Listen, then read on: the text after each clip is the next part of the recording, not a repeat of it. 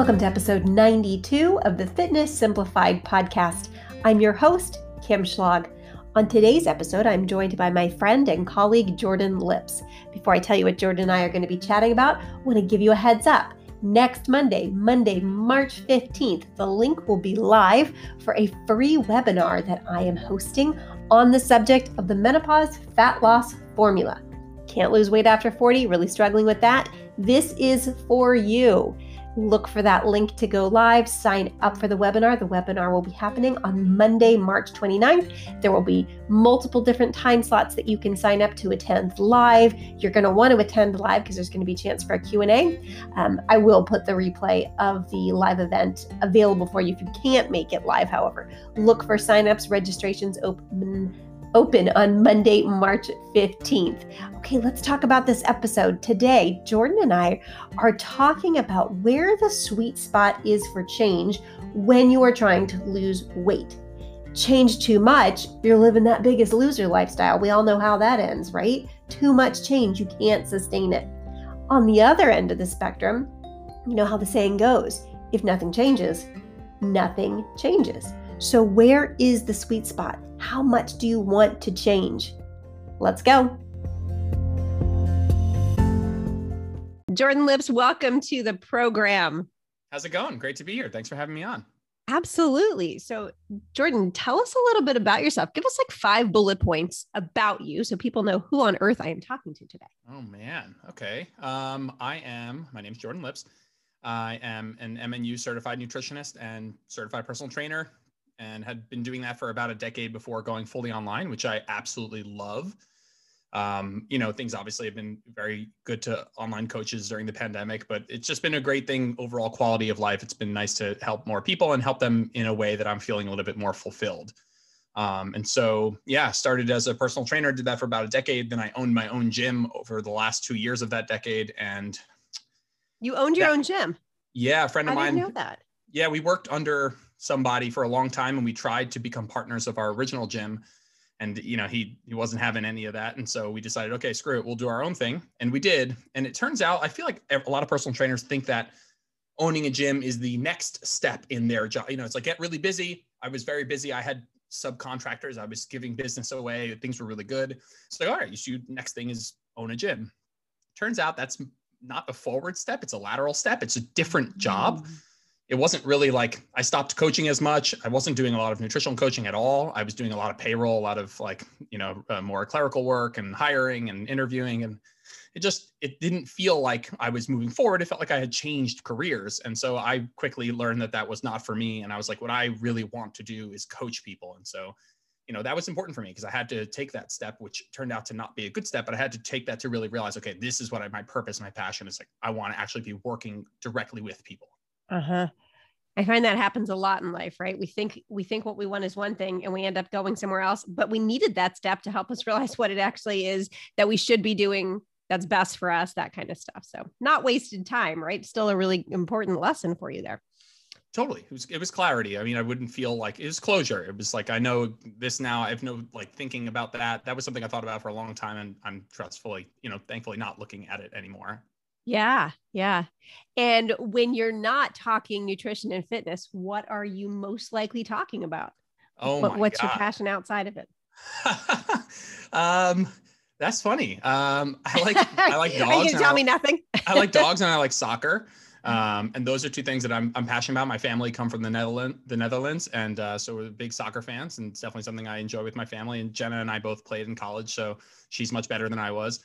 Um, okay. And so, yeah, we have a lot of fun with that. But outside of nutrition and fitness, soccer, dogs, we're pretty, we're pretty low key. Uh, do you have a dog? We do. Her name is Callie. She's a sweetheart. I never had pets growing up, and so we got her about a year ago. And I don't know, it's super cliche, but like entirely life changing. Just an amazing yeah. experience. So we have a blast. So, what kind of dog is she? She's a Havanese and a Shih Tzu mix. Okay, I have to tell you, Jordan, I'm getting a, my first dog. We're oh picking. God. We're yeah. picking our puppy next week. So we we've been on this list to get a puppy. Our puppy, we've been watching the puppies now. Our breeder luckily posts on Instagram every day. So we get to watch all the dogs. And next week is puppy pick week. And wow. then um, April 5th, my dog comes home. This is going to be our first puppy. What kind? It's a mini golden doodle. Uh, that was that Jenna's gonna be pissed when she hears this. That was our number one. Oh, um, was it? We still have. I'm sure we still have deposits down on mini golden doodles. They're hard um, to get. Oh, they're tough to get. They're hot commodity. They're like, and they're beautiful, and they're they're you know people some people say hypoallergenic is not a thing but they're less allergenic and so i'm yes. hypo so I, I, mean i'm allergic and so you know uh, uh, that would have been a great a great choice as well. So that that's yeah. super exciting. Oh my god. Yeah i had no idea. So see we're so naive about dogs. We just like we decided to get a dog. We're getting a dog. That's what i thought. Like i'll pick one and then i get it. When yeah. people were like there's like two year waiting list i'm like what do you mean? Like oh my god. how is yeah. that a thing? Totally. Um, we luckily found somebody who was sooner than that but uh, wow. I'm super excited. So yeah, I'll one of my best friends, one of my really good friends is, is an amazing dog trainer. And so the day we brought her name is Callie, got brought her home. He was over and he was like, This is what you're doing, this is what you're not doing. This is how like, and so she's been she's like very well trained and well behaved. And she's been on like she's a tiny dog. And so um, she's like 17 pounds, but she's been on like five, six, seven mile hikes with us in Sedona. And she's like, she's a complete uh, adventure dog. And so it's been, a, it's been super fun. Yeah. Oh, I love that. That's fantastic. All right. So I invited Jordan to come on specifically. I've been meaning to have you on anyway, but I, I reached out specifically after I read a post of yours because I was just like, that was good. It was so well put. So I want to read the first, I think it was the first line of, of the post that you had done. This is what Jordan said. If you're trying to eat 1700 calories while clinging to your 2400 calorie lifestyle, it's going to be tough. That's a good, that's, that's a really solid message there. Jordan, talk to us a little bit more about that. Yeah. And it goes kind of well with another post and I wrote, I didn't even write that one down. I wrote the initial, uh, different one down about, you know, not everything about your fat loss regimen needs to be sustainable forever. Right. Mm-hmm. And so mm-hmm. it, it's interesting because like the things that you do optimally to adhere to your deficit don't need to exactly mirror what your life is at maintenance. And that like you, we could boil down to what, you know, the two things that we just said to you're allowed to change some stuff, even if it's not forever. And that goes against a message that permeates through social media of you know if you're going to change something you know if you can't see yourself doing it forever don't do it. And you know the when you had said that we were going to kind of maybe talk about this I, I, I thought very in depth about it and i think that there are some issues with it but i still wholeheartedly agree that your like fat loss is not a lifestyle right? And so you, you like your fat loss calories are not a lifestyle. If somebody who's living a fat loss lifestyle is dead right? Like just the calorie deficit is not forever and so the things that you do to adhere to your lower calories, like it makes sense that if you're eating, let's say have 2,400 calorie maintenance, we're going to use some just throw around numbers and you're using 1700 as your deficit, like, man, things are going to have to change. Like if you cut your pay, if your, if your company cuts your pay by 20%, like you're going to change your spending habits. And that makes, that seems totally reasonable to me. Um, and it just goes against this idea of, you know, if you change something, it has to be forever. And I think that that can be, there's it, every time there are a couple things like that that are in the industry that kind of not rub me the wrong way, but they're that's not a comprehensive statement. It's kind of a lazy opinion because I know where people are coming from, and it comes from a good sentiment of, you know, well, Jordan, you know, won't transition to maintenance be harder if I change a whole bunch of things? Yes, that that is true, but that doesn't mean you can't change anything. And it, I think that there are a lot of good coaches out there saying, hey, let's look at really foundational habits that you can sustain over the long term and let's build those. And i totally agree with that. But i also feel like it builds up this resentment towards changing anything at all. And i think that mm-hmm. there's like you know listen it, calorie deficit we could hold up the conversation of should people be losing weight whatever. But if you're trying to lose weight and you want to be in a calorie deficit it's inherently there's going to be some form of restraint some form of restriction. It is literally by definition giving your body less food than it needs. Something's got to give. And i do believe in discussing non-negotiables with clients. If there are things like hey that you really need that you really want that you want to keep that you're not willing to give up let's have a talk about it. But everything can't be non-negotiable. Something has to give you know? You're going to have to mm. you know change something to better adhere. And so i just the message i hope gets that gets across today is like it's okay to change some things to adhere better even if you know in your gut that it's not something you would be doing at maintenance. Yeah so I think, you know, as usual, everything exists on a spectrum and people kind of tend towards one end of the spectrum or the other, right? So either everything has to change and you should be, you know, eating boxed meals that you've not given any thought to, right? And it's super low calorie and, you know, it's like bigger lose biggest loser lifestyle, right? Or like the reverse of that, which is you shouldn't have to change anything and all of your habits should be exactly the same, right? And those are kind of the two ends. And really, what's going to work for most people, what makes the most sense is going to be somewhere in between. I will tell you, I certainly say things more along the lines of, guys, your habits now should be your habits after. But when I saw this, I'm like, it's totally right. Like some things have to change. Um, and where I'm coming from with this is a person who, you know, I have lost a lot of weight in my life and regained it. And the times when I regained it, I'll give you one example because it was the, it's the, the biggest one in my mind is when I did Nutrisystem. I don't know if you're familiar with what exactly sure. Nutrisystem is, the little red boxes, at least mm-hmm. they used to be red, right? Um, and so what I, I lost 40 pounds, a little over 40 pounds. Um, all I had to do was every day I wake up and I pick for each meal which red box. I changed nothing. I mean, that's a big change. Then I'm like, if I go out to dinner, I'm bringing my own red box, right? But those weren't in any way teaching me how to live next, right? So when I woke up one day and I was like, I cannot eat another one of these boxes. Like I was just, the food was tasty, but it got to a point I was like, I cannot do it another minute. And in my mind, I was like, I'll just keep losing weight, you know, on my own. I'll just like, you know, I don't think I thought like I'll take what I've learned, but I was just like, I'll just keep doing this without without this.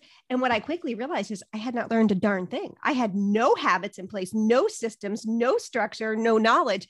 And I regained over half of that weight in just a matter of months because I hadn't learned anything. And so that's, I think, where I come from, where I'm like, you know, you guys got to get your habits in line, but they're not going to be exactly the same. So let's talk more specifically. What do you think are some specific examples of, you know, we're not going to try and live our 2400 calorie lifestyle on our 1700 calorie diet? What are some examples of things that might need to change? Yeah, and I think you make a good point, and I think that it's, it's conflating two ideas that I think you would agree with 100%. I think you need a good base foundation of habits that will be sustainable long term and maybe a basic understanding of you know basic nutrition but some things are going to change and so i think that it's again it gets lost in the fact that what we're talking about here has a bit of nuance and that's difficult to communicate sometimes in social media and maybe yeah. offline you're having these talks with clients and uh, coaches are that are a bit more nuanced but it doesn't really get across in social media where it's like yes you can change some things but if you change everything and you don't have a foundational habit, then you are unfortunately most or many people who are like, oh, I just go keto and then I don't know what to do afterwards. And it's like right. keto's issue is not to do with keto. It's that it usually creates such a drastic change that is done by people who don't have a good foundation beforehand and an exit plan for after. And yes. combination of things where I don't have a foundation, then I change a lot, and I don't know how to change back to because mm-hmm. I don't mm-hmm. have anything foundation to begin with that is an, that's a recipe for disaster. I totally agree with that. That is a recipe for I just need to keep doing this over and over, right? Yeah, totally. and you asked some specific examples of sometimes yeah. things can change. And, and I hate using myself as an example, but it was helpful because I have this is the first deficit I've done in quite some time. I was doing a gain for a very long time and I was trying to expose myself to intentional weight gain and a bit of discomfort and kind of work through some of my own shit on that because I think that that's something that's not always easy to do, um, even for you know fitness professionals or whatever. So yeah. now i'm in a place where i would like to do a deficit because i also do want to expose myself to that side of things. But i caught myself you know i lost i dropped a thousand calories from my surplus calories to my deficit calories. And i was like there are just things that are going to have to change about the way i eat. And so for me and i suppose clients as well this isn't necessarily just a me thing but adjusting my feeding window has been helpful I used to, you know, when I was trying to eat at maintenance or at a surplus, like I would eat first thing in the morning and it'd be it would be fine. That would worked really well for me. It's something I do like doing. And and when I dropped my calories and I started to continue doing that, I just kept, you know, I did that. I I dropped my calories. I was like, okay, I'm just gonna keep everything the same, change a little bit about my meal structure to adhere a little bit better, no big deal. I found myself very hungry later and I found myself more adherent and more enjoyable when I very gently pushed my first meal back, not super mm-hmm. rigid, can eat till one, but like didn't try to eat first thing in the morning. And I think that that is something I know in my gut I'm not going to do if I have 500 or more calories. Like I'm just not going to do that. I'm going to eat first thing in the morning. It's something I like to do. But right now, it's super helpful. Um, and and so intermittent fasting, it's you know, we can call it that, or we can just call it moving your first meal back a little bit. that has been helpful. I know I'm not going to do it long term. Long term, it's not something I love doing, but it's helpful for me right now. I can have a cup of coffee. I can push my first meal back. Like I have not eaten yet today. It's 9:43. Like I'm not overly stressed about the time, but yeah, I know that that for me will be a helpful strategy, even though I'm not going to do it long term. So adjusting people's meal time. So people like looking yeah. at like your meal, your meal timing and your meal frequency might be something that needs to change to support you living in a deficit. Yeah, that's a good one. That's a really good one. There, I have a, a, bunch of ones here, but I think one right. that I just am excited to talk about is like counting calories. like mm-hmm. counting calories might be, I get goosebumps. Counting calories might be something that you do during a deficit because it is something that is allows you to be, you know, more accurate, more more directly get yourself into a calorie deficit, but it might be something you know in your gut you don't want to do long term. Like Absolutely. that is the quintessential quintessential example. People are like, should I track my calories at maintenance? It's like maybe, maybe not. But should you track them in deficit? I think you, you can lean that maybe, maybe not a little bit towards maybe yes, because it, you know, a deficit is a little bit less intuitive and likely a, helpful if you're a bit more intentional with it. And so, shit, man, track, some tracking calories is not something I'm going to do forever. I know in a deficit that that habit for me is helpful. And so I think that that's a huge one. Yeah. And going along with that one, um, weighing your food more than just eyeballing it. That is not something I wish for any of my clients to like permanently do. Right. But while they're in a deficit and especially when they're just beginning or if they're you know pretty lean trying to get leaner that weighing is going to be so key till you have weighed enough that you're really good at eyeballing. Um, and even then like look i feel like I'm, I'm pretty experienced at this and i'm in a deficit now. I'm weighing every bit of my food because i just i want to get into this deficit and i want to get back out and i realize that the fastest way to do that is going to be to be adherent. And so the easiest way to do that is to weigh in grams like literally everything i eat. Do I want to do that like two years from now. I don't even want to be doing that six months from now. You know?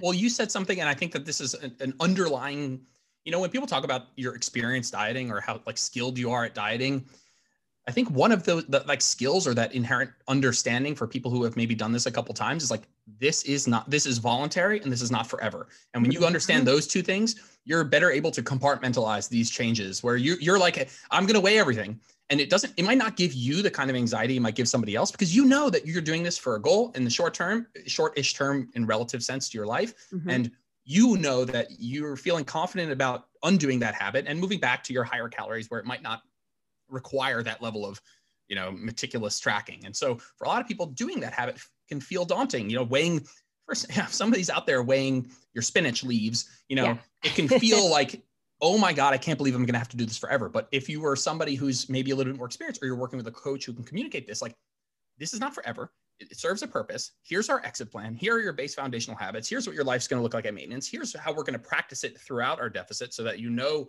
you know, your reverse diet back to maintenance isn't the first time you've ever done that. We should practice it in small chunks before mm-hmm. we get mm-hmm. there. And so you can do those things because you're you know in your gut hey this isn't forever. I'm going to transition back to my normal life at some point. And so no worries. I can do this for the short period of time. Yeah that that's a really key point. All right hit us with some more more specific examples of things that might need to change.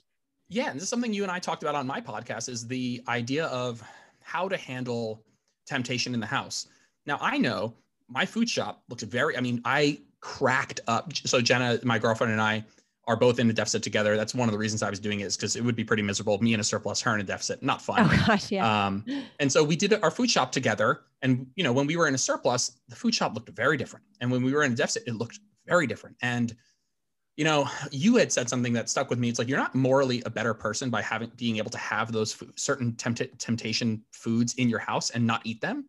And again, I think it's personal. Uh, uh, there's a personal context, individuality to this, but I know that I'm just not going to buy certain foods that I know aren't helpful. Now, that doesn't mean I'm going to only be eating chicken and broccoli and brown rice and you know berries and like. Of course, I have some foods that are more snack foods, more you know hedonic, enjoyable foods, like whatever. But I also know that uh, the way I'm going to set up my environment is a little bit more around abstinence, a little bit more about not having that stuff around. Again, because I know it's short term and because I have an exit strategy. And so I thought I think those are, I have a foundational, you know, basic good habits. I know it's not forever and I have an exit strategy. So I think those three things are important if you're going to change mm-hmm. stuff. If you're going to, you know, the more you change, the more you're going to have to change back. And the more you change, the more it's important to have that foundation and practice it and have an exit strategy. But for me, I know that for the next eight to 12 weeks, it's just probably a good idea for me to not buy like Cape Cod chips. Like just probably, and Ben and Jerry's, like this is probably not a good idea, not helpful. And I can do that without feeling overly restrictive to a point where it maybe has some counter, you know, uh, uh, negative effects because I know it's not forever. And I know that my mm-hmm. life, you know, your deficit calories aren't forever. And so if you're eating 1700, but you know, when it's all over, maybe your maintenance comes down a little bit. You're like, okay, I eat 22, 23 when this is all over. Like you can have those things. And so it's if you're compartmentalizing if you're recognizing that this isn't forever, you can probably rationalize better making some of those changes. Absolutely. And I think some so many, particularly women, maybe men too, but particularly women, I think they live with a dieting mentality like semi permanently. And so hearing this feels really hard because they see no end to the diet, right? They just don't see it has an end. And that's a real problem. So you should have an end date not an end date by like, I will stop this when I've lost X number of pounds, but an end date as in, I'm doing this for 12 weeks. I'm doing this for four months, however long it's going to be, at which point I'm going to take a, a nice maintenance break that is a very different feeling than to be like not bringing the Ben and Jerry's home versus whenever I lose 50 pounds, I get to bring Ben and Jerry's home. Yeah, for sure. And that's a significant that, difference. Yeah, absolutely. And it's uh, again, that's how it's how you're framing what you're doing. If if you think every change that you're making is going to be forever, well, then you're going to view not buying Ben and Jerry's in a very different light, and you're going to say, yeah. "Well, am never going to have this again?" And you know that whole "I'm never going to have this again" is usually leads to a, like just some last supper mentality where like anytime you do get your hands on it you're going to have it you know like crazy because you're like oh i'm never going to have this again. But you know you will. And so it's tricky though because there are going to be other people who having a little bit of ben and jerry's creates the optimal you know deficit environment for them because mm-hmm. they can have that sort of indulgence. I, I just don't think you have to be that way. And i think it's okay if you can compartmentalize the deficit into like hey this is a short-term thing. I'm doing to lose fat. And when i have more calories afterwards I'll be able to ha- do X, Y, and Z. I'll be able to undo X, Y, and Z habit. I'll be able to start having breakfast and getting the chips. And you can do all of that all the time. It's a it's not a can or can't. It's a decision that you're making that you know is going to help you be most successful at the task task currently at hand, which you're recognizing isn't forever. Yeah, absolutely. I think another good example of things that might need to change. Um, another good one is less eating out. Um, oh, for, for sure. me, that has been not to say you can't lose weight eating out. You have to probably change how you're eating out, where you're eating out, what you're getting when you're eating out. But for many people, the easiest thing to do is just less eating out. Yeah, I totally agree. I think that's a huge one. I think uh, it, it's not something that people want to hear because people want to go out and they want to have their cake and eat it too. But you know, so uh, uh I was trying to do my best to play devil's advocate going into this conversation because I figured we'd have a lot that we would agree on. But the, the question that people are asking while they listen to us is, well, won't I just gain it all back when I do transition out of this? Mm-hmm. And it's mm-hmm. the question on everyone's mind. It's a question that I have every time a client has a little bit of success in fat loss because of making some of these changes, they start to associate success and feeling good with this change they've made. And they start to counter associate, well, what if I don't have that? Then I'll probably have this counter feeling of gaining weight. And I understand that fear, frankly. I totally get that. It's totally natural. It's like, okay, I'm intermittent fasting and I started losing weight. So when I stop intermittent fasting, will I just gain the weight?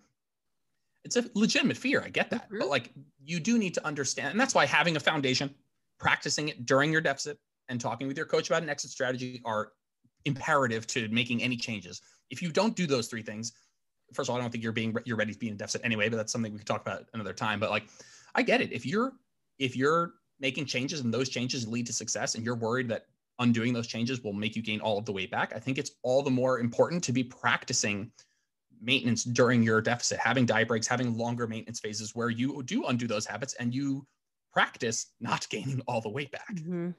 I think the other reason people have that fear is because they've had so little experience with intentional maintenance.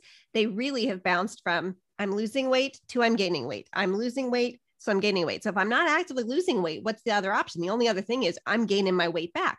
And they don't understand that there is this entire space between those two, which is weight maintenance, which does not require the level of strictness with calories as a deficit does. And so, really working with people to help the women specifically that I work with to understand you're not just going to gain all this weight back. What we're going to do is put you at maintenance, which is not the lifestyle you were previously eating, what you were living before, was a surplus, an unintentional one, but it was a surplus. Yeah, intentional maintenance freaks people out. It feels like intentionally standing still, but it yes. is actually the thing that uh, you know. I think something I believe wholeheartedly. If I looked across my clients, like one of the more indirect, you know, proxies of success or or traits of successful clients or whatever is like your ability to be at maintenance without viewing it you know with, without doing it reluctantly by doing it and enjoying it and knowing that it is crucial it is not a it's not a break it is an intentional something that you're doing intentionally to set yourself up for later success and i think that there's you know and i posted this yesterday and i'm i'm believing it more and more like wanting to lose fat and being ready to lose fat are just totally different things. And I think being ready to lose fat, eh, you know, there has to be some basis of intentional maintenance before that. Mm-hmm. I don't know if I can stomach taking on clients who have never, ever, ever done intentional maintenance, just putting them directly into a deficit. Because while practicing maintenance during your deficit is super helpful, you know, just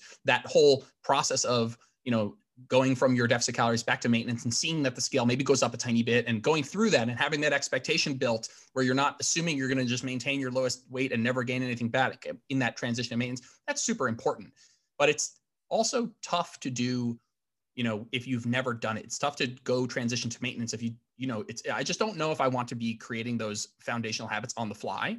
Mm. and even if it's two weeks at intentional maintenance or a month mm-hmm. or something there has to be some form of buy-in to like i don't i think that it's less about getting more people to do deficits. It's more about the percent success rate. And i think that that percent success rate will go up if people practice intentional maintenance first. I'm not saying forever. You don't have to put your fat loss on hold but you do need to recognize that there's some sort of buy-in like this is not something your body wants to do and part of that buy-in is you know proving to yourself that you can be in intentional maintenance without doing it reluctantly and feeling guilty about it and feeling like you're supposed to be doing something else even if you're not at your goal weight, especially if you're not at your quote goal weight yet, like mm-hmm. being able to maintain there without feeling guilty, not doing it reluctantly, really like I do believe that taking a break, whether it's a deload or a diet break, a rest day, if you're not doing it permissively, if you're not giving yourself permission to take the rest, if you're not, if you're doing it reluctantly and you're doing it the whole time feeling guilty, like you should be, I should be training. What is this deload? I should be, I should be in a deficit. What is this diet break? Like you don't actually get the benefit of taking that break. It's like psychologically, it's not relaxing for you. It's supposed yes. to be a break. And so I think that there's a lot of the, the things there that are very intertwined. So to your point of someone wanting to lose weight, but not necessarily being ready to lose weight, somebody listening to this right now who wants to lose weight, what are some things that would be um, that you would say would be signs that they're not ready? So, like, I want to, but I'm not, but am I ready?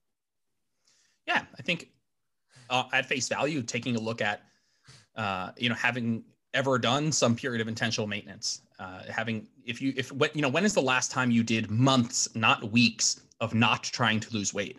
And if the answer is, I've been trying to lose weight for the last decade, more or less, with the switch flipped on, you know, on cruise control. Well, then I do think that that's something where it's like, yes, wanting is necessary, but it's not sufficient. And so you want to lose weight, but it's not enough. You, I think, spending some time intentionally at maintenance is psychologically important because it, it, it gets you into a place where you're okay eating without seeing the scale go down. Mm-hmm. And then it's practically important because it's practicing the thing you're going to have to do afterwards and during. It's also physiologically important getting your hunger hormones, your satiety hormones, like all of those things that are going on in your endocrine system to a place where you'd actually be able to withstand multiple consecutive weeks in a deficit. And so it's important for a lot of reasons. I also think you know the all important assessing your relationship with food i think uh, if you're if you're having you know binge restrict episodes or mm-hmm. you're still feeling like you're fighting this you know good bad food dichotomy um, you know if you're still looking at foods as I can and can't have. And so I think that I think a lot of those things are actually ironically are fixed by doing or, or improved by doing some intentional maintenance. I think that mm-hmm. that's, you know, the, the, the, constant pursuit of lower calories inevitably leads to periods of higher calories. You know, you can't always be trying to eat less. And so, you know, if you've never tried to eat at maintenance, a lot of good things happen there for sure. I think another one is look at what's going on with the rest of your life. If you're in a period of intense stress, you're not sleeping, for whatever reason things are crazy at work and with the kids like if there's like multiple layers of big life changes happening this might not be the time. And i think some people jump in because they feel like i need to look better right now for like x y and z reason of you know these big changes that are happening. It might not be the best time to add the additional stress of now i'm i'm eating at a deficit. That is stressful for your body. And if you've already got all these other things going on it might just be a better time for you to be in maintenance you might be more successful than trying to add the stress of a deficit on.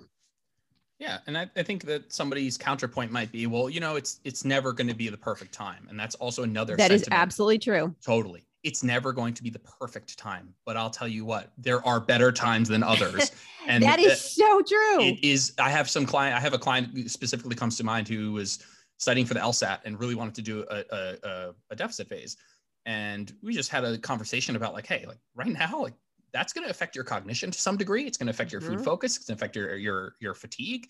Um, it's going to affect your training for you know however those things kind of interact.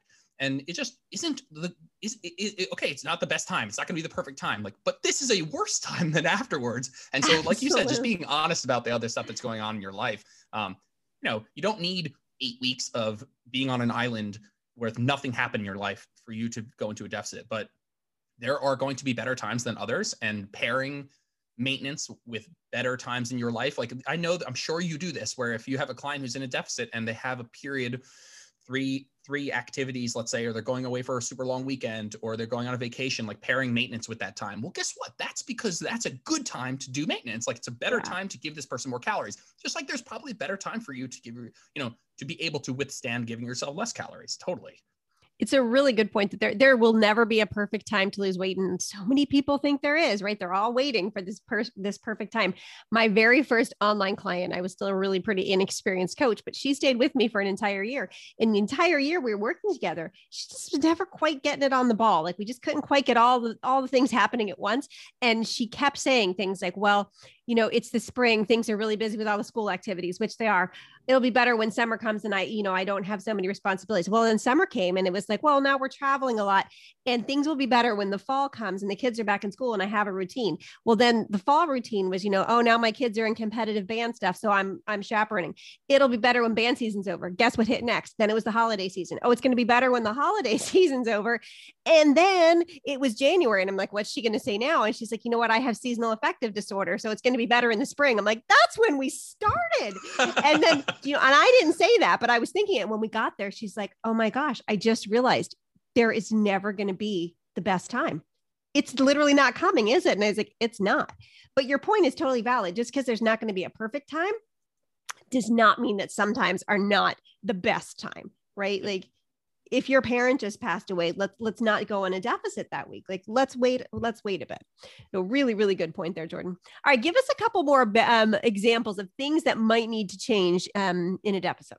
I'm gonna i'm gonna come i want to get to that in one sec but something that came to mind about your client there is like it's better to be at maintenance on purpose than at maintenance by accident. And so, Absolutely. like, if you have a client who's like, you know, we're all right, we're gung ho, we're ready, you know, maybe you even assess them beforehand mentally and they feel like they're ready to be in deficit. They have some of their relationship with food in, in check.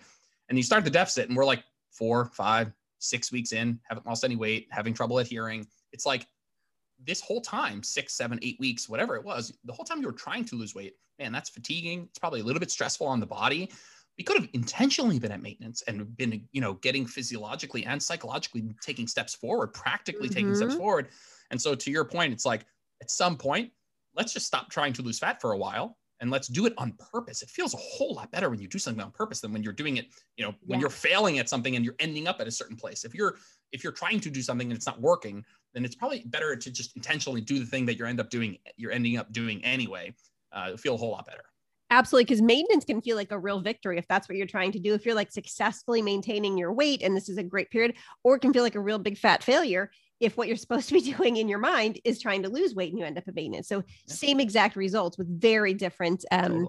um, feelings and attached to them. And if you're if you're lifting weights, and I don't mean to make this about aesthetics, it's not, but if you just if people are out there so worried about aesthetics, oh my God, if I'm at maintenance, you know, I'm, I'm not moving towards the body I want. Like if you're lifting weights, there is no such thing as non-productive time. Like you, like there's no amount of calories that will make this not productive. Even if you slipped into a surplus, well, guess what? It's the most that's the most productive eight weeks of training you've ever had in your entire life. So that's I just tell people like if you're lifting weights, like a lot of this stuff is you're always moving aesthetically forward, health wise forward as well. Absolutely. That's why that's why lifting weights is so so unique because it provides a long-term benefit outside of the calories you're burning in that moment. And so if you have a client who's like wants to be toned and part of that is losing the fat and part of that is building the muscle and you're you're hammering away at the fat loss side of things, it's just not panning out like hey, let's go to maintenance. Like most of the people you and I work with can still benefit from appreciable amounts of recomposition at maintenance. Oh, for sure. Build muscle and lose fat at maintenance, eating high protein, putting together, you know, whether you've people always ask me about that. It's a Q and A I get every single time. And if you, even if you've been lifting for a while or dieting for a while, people are like, oh, I, I'm over my newbie gains. I can't, I can't really recomp anymore. It's like, man, if you've never put together high protein and an intelligently designed training program with enough effort, like you Mhm. and you've never done that for multiple years consecutive, you still have a ton of opportunity to recomp. So if you're listening to this, you're struggling with deficit, you're in and out, you're fighting it, like, and you want to be toned, and you know that part of that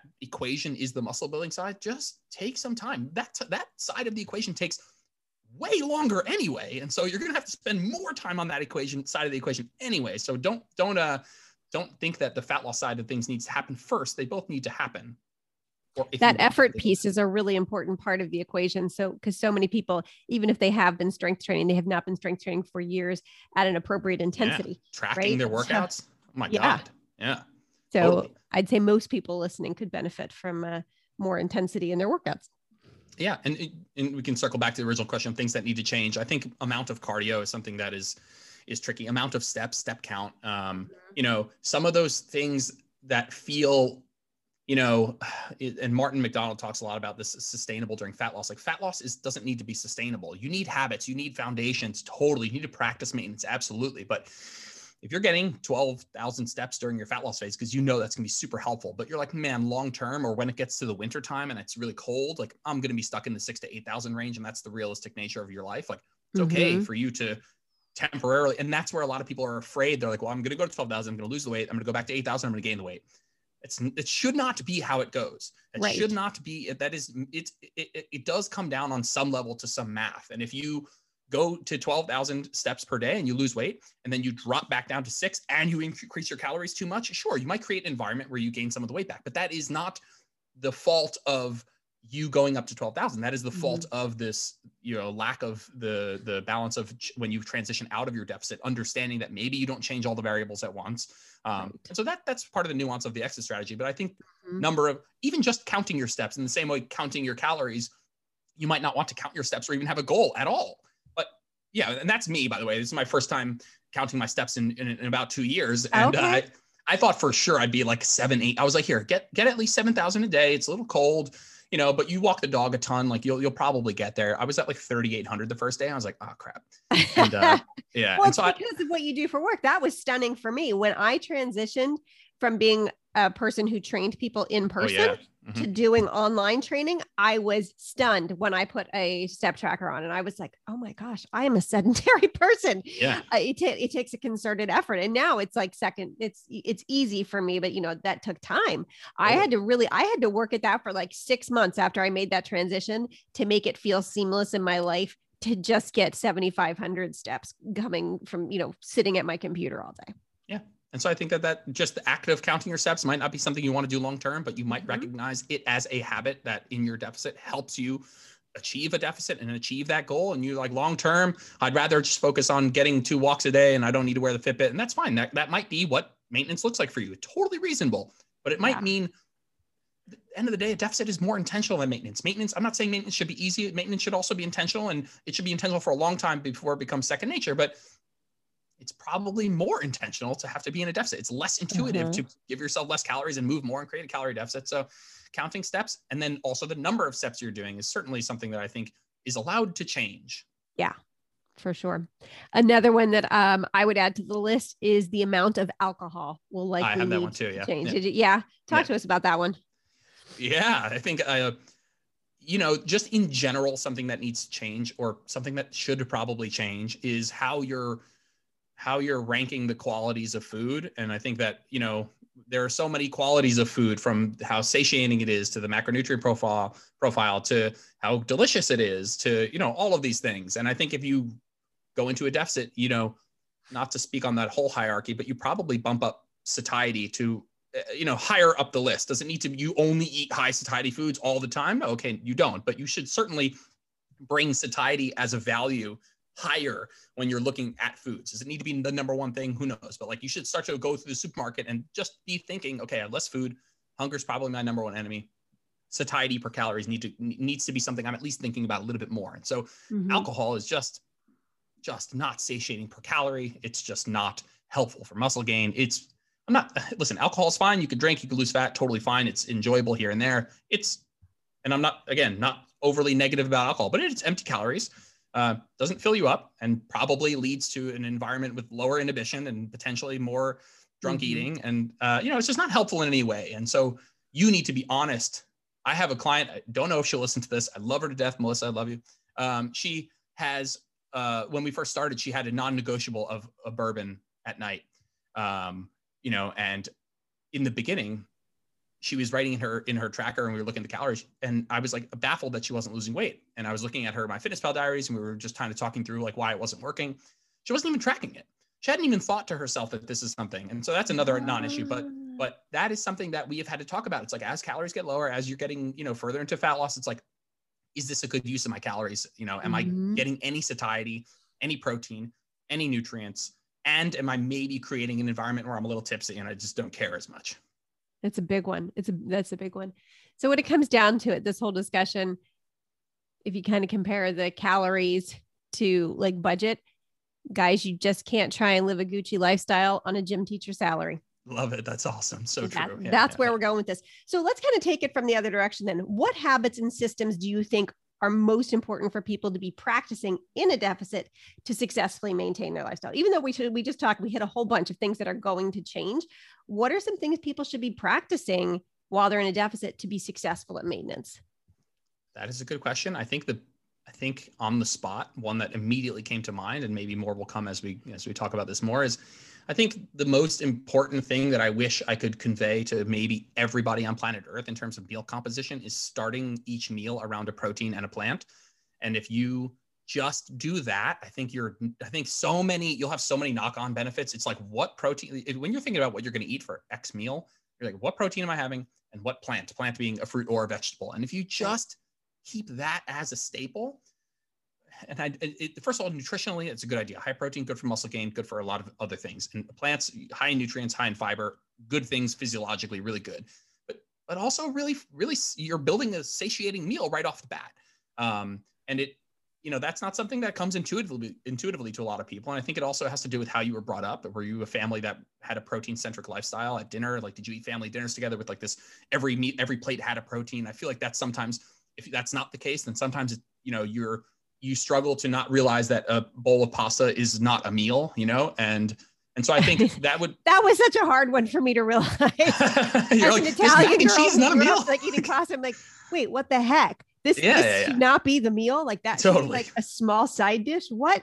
yeah, yeah. So I think basic meal composition habits and and in that vein, starting each meal with a protein and a plant. You just are that's going to re- indirectly reduce the amount of calories you're eating just right off the bat. Um, it's also I found actually a good way to like I would say to a client, you could start each meal with a protein and a plant. I just don't care what else you do with the rest of the plate. Totally fine. It just usually will lend people to a more overall nutritious choice for whatever else goes on that plate. It's very unlikely that someone's like, okay, protein, plant, bucket of ice cream on the plate and I'm not trying to push people away from high, uh, high, uh, high calorie, high palatable foods. Like there's a place for all of that stuff. But you had said like, what's a foundational habit? I'm I'm walking somebody through a maintenance block for four to eight weeks before we start a deficit. Like we're getting a protein and a plant on every meal. Like yeah. that is for sure something we're doing. And that and I love it because that really should be permanent in people's lifestyles. Whatever, wherever you are on trying to lose weight, gain weight, maintain weight, protein and plant at I would say all, if not most meals. Yeah, like, don't yeah, you miss uh, one uh, at the end of the world. Yeah, like yeah. let's do it. I think that's a huge one. All right, I'll name one and then we'll have you name one. Yeah. Um, huge one for me is not eating when you're not hungry most of the time. Right. So if if you're in Paris and you're not that hungry, but you get to finally have like the best crepe in the world, fine, go ahead and eat it. But not eating when you're not hungry most of the time and stopping when you're satisfied most of the time. I think if you can really nail that, you're going to be so good at maintaining your weight yeah, you, you, I mean, you, you, and I would both agree that that's something that takes time to recognize. It takes time to recognize Absolutely. your satiety signals, and I think, I think also in that same note is starting to pay attention to which foods do make you feel that way and which foods don't. And you know, it's easy for us to say, okay, you know, the chips don't make me.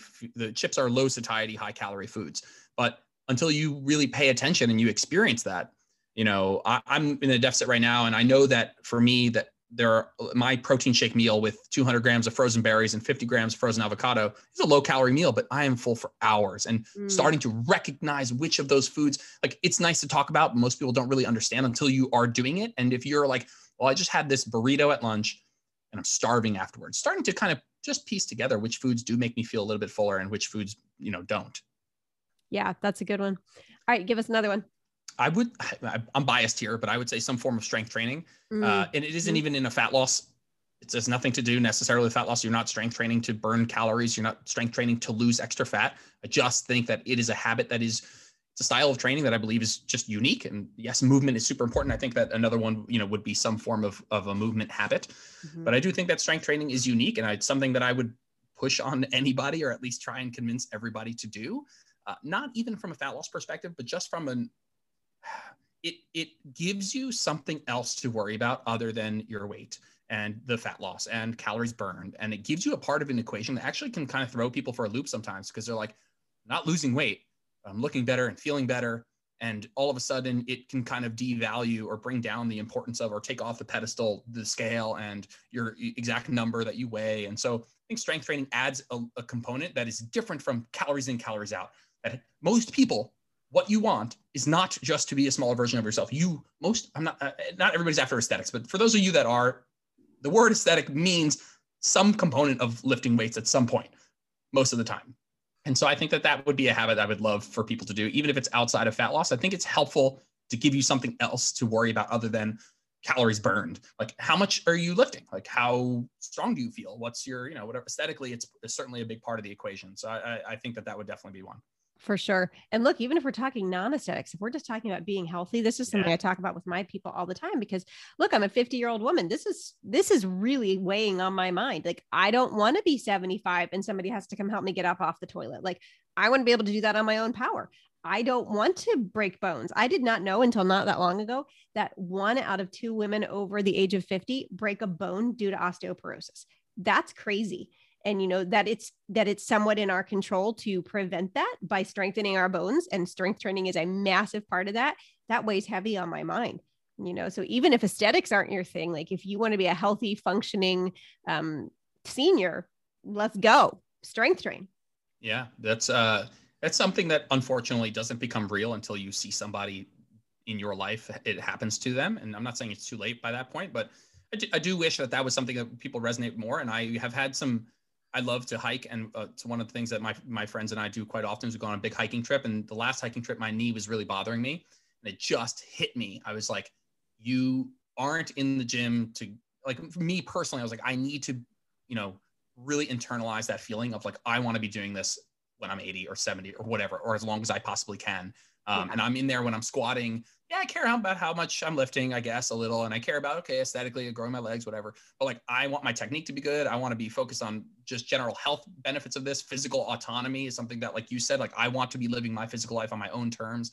And I think that those are unfortunately things that, you know, don't get internalized until not it's too late, but, you know, until you see it happening. Like people mm-hmm. are like, yeah, yeah, yeah, And then your parent falls and breaks their hip and you're like, oh, yeah, like I don't want to do that. Don't want to be that person. Yeah. Yeah. Yeah. yeah. Jordan, this has been a fantastic conversation. Thank you so much for coming on. Where can people find you if they are looking for you? Absolutely. First of all, thanks for having me on. It's been a blast. I really, really appreciate it. And uh, you guys can find me on Instagram at Jordan Lips Fitness. And I have my own podcast that Kim was on. We had a wonderful episode. I still get people raving about it. And uh, the, the podcast is called Where Optimal Meets Practical. And yeah, you guys can search for that. And I get tagged for being in that podcast episode more than any other episode. I've been on quite a few podcasts. I still like if that was six months ago, and I still like I don't know, maybe like once a week or so, I get tagged about that episode. Yeah. That was a good episode. I was You're so stinking sick when we totally talked, Jordan. I was amazed. so sick. You're in the I didn't realize how sick I was. Yeah. Like at the time, I was just like, "Oh, I'm gonna get better. Like I'm better in a few days." And I'm like, I had no idea what I was facing then. Yeah, yeah, yeah. So. Absolutely. Well, thanks so much for being here. This was fantastic. I appreciate it. Thanks a lot.